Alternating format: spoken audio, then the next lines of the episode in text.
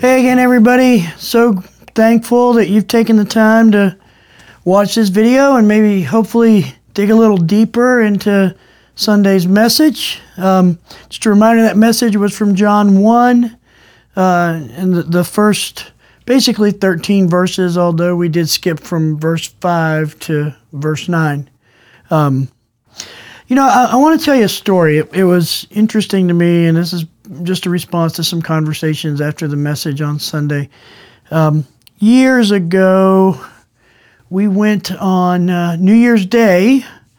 We went to Memphis, Tennessee for uh, University of Georgia was playing in a bowl game against Texas Christian University, who oddly enough was a rematch of the NCAA national championship game uh, a couple Mondays ago, and um, we the whole family went and and you know we we tend to like to go to um, Georgia football games when they're close by, and we were in Alabama, so we figured we'd hit Memphis on the way back, and it was great. And we, we got to the stadium early because that's one thing that college football has. There's a lot of atmosphere around the game, and, and so we enjoy that. So we got to the stadium early, and we got to our seats, and we sat down, and they were good seats, about halfway up, right near the 50 yard line. We could see everything really well, and and right in front of us was this whole group of people, and they all had on a, a, University of Georgia football jersey with the number seven on it and the name Carter on the back. Well, it just so happens there was a guy that, that played for Georgia at that time. His name was Lorenzo Carter, and he was number seven. So we sat there, and um, finally I asked one of the guys that was sitting with him, I said, Hey, are you guys related to Lorenzo Carter? And he said, Yeah, I'm his uncle, and this is his mom, and this is his sister. Is there must have been 25 people there that were related to him. And he had an unbelievable game. He had like sacks and fumble recoveries and forced fumbles, had an incredible game. And, and it occurred to me while we were sitting there, his family was cheering throughout the game, just like the rest of us.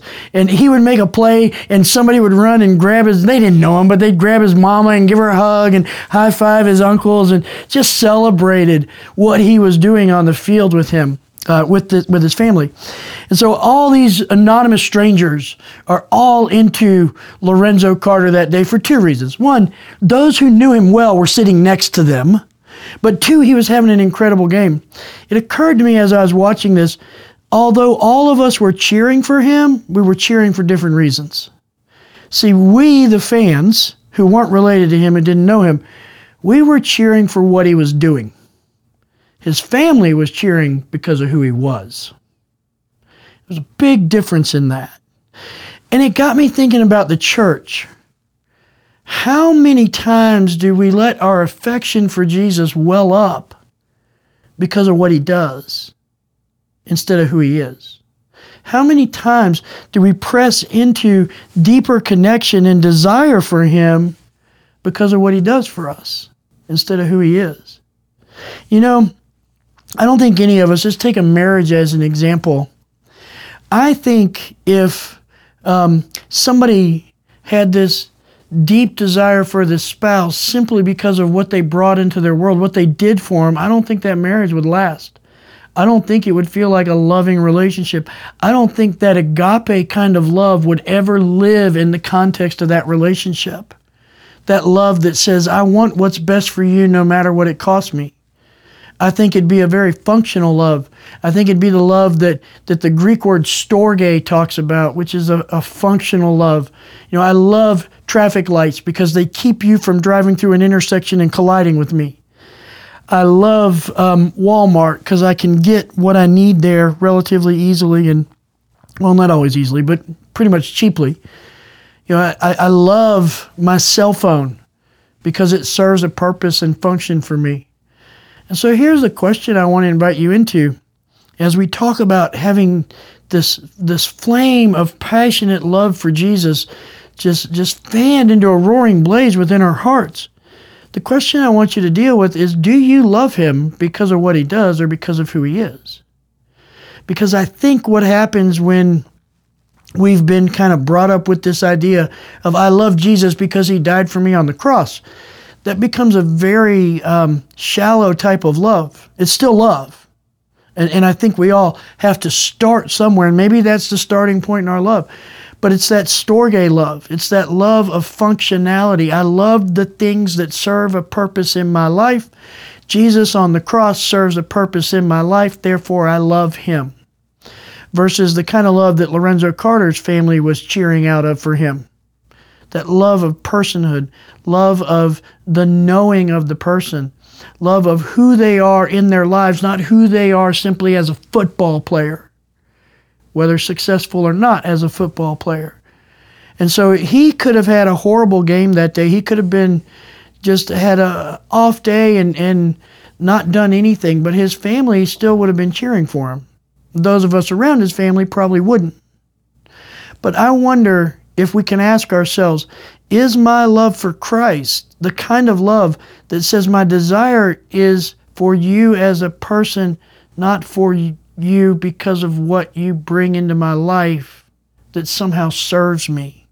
And I want to I want to expound on the quote I gave you. I gave you a partial bit of this quote in the sermon, but I want to expound on is a quote from A.W. Tozer from his book The Pursuit of God, which I want to toss that out as a resource. It's a very small book. It's a relatively easy read, although it's deep, but it's a very small book. Um, it's like seven chapters. And here's my invitation read that book over the next seven weeks, but don't take seven weeks to read it. Read one chapter a day each week for seven weeks. So read chapter one seven times in that week. I'm telling you, there's depth and layers in this book. The chapters are maybe six to eight pages. They're not long. But I would encourage you to read a chapter a week, but read the same chapter each week. And so in seven weeks, you'll have finished this book. But listen to this quote from The Pursuit of God To have found God and still to pursue Him is the soul's paradox of love. Scorned indeed by the too easily satisfied religionist, but justified in happy experience by the children of the burning heart what he's saying is look, I found God, but I'm still pursuing him. Because as I encounter him, my heart becomes inflamed with desire for him. I'm not simply trying to find God to satisfy some religious need or curiosity or, or transaction. I found him, and that is inflaming my heart to find him more deeply. So to have found God and still pursue him is the soul's paradox of love. I would say that's true of anything that we truly love, not just God. That's true of relationships, that's true of, of people, that's true of spouses. When we discover something we love, we desperately want to plummet, plumb it to its fullest depths, to know it most deeply. We do that with people, we do that with God. But I think one of the hindrances to that is we get stuck in the space of, I love him because of what he does for me. He cares for me, he provides for me, therefore I love him. But the reality is, his care and his provision for you is a byproduct of his love for you. It's not an enticement for you to love him.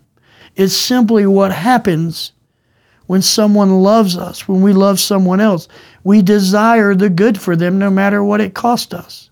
That is a very functional, operational definition of the word agape in Scripture, that type of love that goes to the deepest places, that says, Whatever is best for you, I desire no matter what it costs me. That is the love that put Jesus on the cross. So, the cross isn't what makes him lovable, but what makes him lovable is he is the kind of person who would go to a cross to have us in his life forever, present with him, one with him, part of life with him. And so I want to invite you to maybe thinking about is this love that you have for God is it rooted in the person of Jesus, God manifest, or is it rooted in the works of Jesus? Listen, being rooted in the works of Jesus is not a bad thing, but it's not a stopping point. It's an invitation to move further into loving God through Christ because of who Christ is, because of who God is. I think Paul had that. I think Paul had that deeply. And you can see it in some of the verses that, that he talks about what's going on inside him. You know, when he says things like, you know, it's better for you that I remain here, but it's better for me that I die and go to be with Christ. So now I'm stuck. I don't know what to do, what to want. And what he's saying is he loved the people he was ministering to so deeply he didn't want to leave them. But he loved Jesus so deeply he didn't want to be apart from him any longer. And so he lands in this spot where there's this tension, this paradox of love. My love for Christ compels me to go to him. My love for others compels me to stay with them, to serve them, to be Christ to them. And so he lived in that tension well. I think if we get to that place where we find there's a deep love for Jesus as person because of who he is, we're going to live into that tension as well. We're going to live into that tension of you know, there are things in this world that I want to let go of, but I can't seem to let go of them because I still have a love for them. There, there are people in this world that I don't want to let go of because I have a love for them, but I feel Jesus calling me to a place where I may have to relinquish some of those attachments. So we have to remember that Jesus isn't calling us from anything. He's calling us to something. And I think what happens is when we take our relationship with Jesus and it's rooted in what he does for us, all we feel is the call from. Call from our old lifestyle, call from sinfulness, call from self destructive behavior, call from lies that we believe and act on, call from bitterness and resentment and all those things. We think He's calling us from those things. But the problem is, as we move away from those things, if we're not moving towards Him, we just find ourselves in a space that's not in Him. It just happens to be further from those things. But we're nowhere. So the call has to be to the person of Christ Himself, who is lovable. So, what do we do with that? I think what we do is this we begin to go to Jesus on terms of who He is, not what He does. We don't have to go to Him in, in, in a mentality of, I'm completing the transaction. You died for me, so now I'm coming to you because you died for me, so I can come to you. Instead, no, you know what? If you never died for me, that'd be fine. I just want to be with you because I'm getting a vision in my heart and my mind of who you truly are. And as I see you more clearly, I desire you more fully. Now, here's one of the dangers. The danger with that is to go, well, this is where I'm at, and I see other people that are over here, and I can't get from here to there. Well, maybe you can't get from here to there because you're not invited into that yet. So here's the other thing if it's about personhood, not what he does, but who he is, then I need to understand that my relationship with him is my relationship with him, no one else's. So I'll give you an example. I don't expect my relationship with my wife and my kids to look like any other relationship in their lives or in my life. And I don't expect anybody else to have the same type of relationship with them that I have. There's a uniqueness that comes from position position as spouse, position as husband, position as father. If my kids or my wife related to others in the exact same way they related to me, then I would have to acknowledge that something is wrong in my relating to them. And so here's the thing each one of us are uniquely designed by God to be with God. And so the nature of my connection with God is always going to be mine. I can share it. I can use it maybe as a light to help you see that, that maybe a deeper connection in your life is possible, but your connection is always going to be yours. The uniqueness, the beauty, the majesty of Jesus is that he can satisfy all needs, which means everyone's needs, whatever they may be, as unique as they might be. He can satisfy all those needs in who he is. So he is, in that, the most dynamic personality who's ever existed. Think of it this way Jesus is the guy that could walk into the room at a party and have a deep, meaningful conversation with everyone about who they are and where they are, regardless of who they are and where they are. We can't do that. So, because He is that person, He's going to meet each of us uniquely where we are, call us to something, not from something, and then walk with us there. So, the nature of your relationship with Jesus is rooted in who you uniquely are and how He uniquely relates to you. Now, don't get me wrong. Don't hear me saying that, that He comes to me uniquely in visions and, and in words. No, the, the way Jesus comes to us is always framed within the context of the truth and reality of Scripture. He will never relate to me uniquely outside of those bounds. But He will re- relate to me uniquely in the sense that He meets my needs as they are in a moment and speaks to me there where I need Him in a moment with truth, with light, and with life. That's what I mean by that unique connection. So, all that to say this just like Lorenzo Carter's family had this unique connection with Lorenzo and celebrated his great day on the field, and we were all celebrating his great day on the field. Don't be confused. We were not celebrating the same thing. Those of us who didn't know him were celebrating his performance. Those who did know him, his family, his loved ones, were celebrating his personhood. So here's the invitation. Is your love for Jesus, Jesus rooted in his performance, what he's done for you, or in his personhood?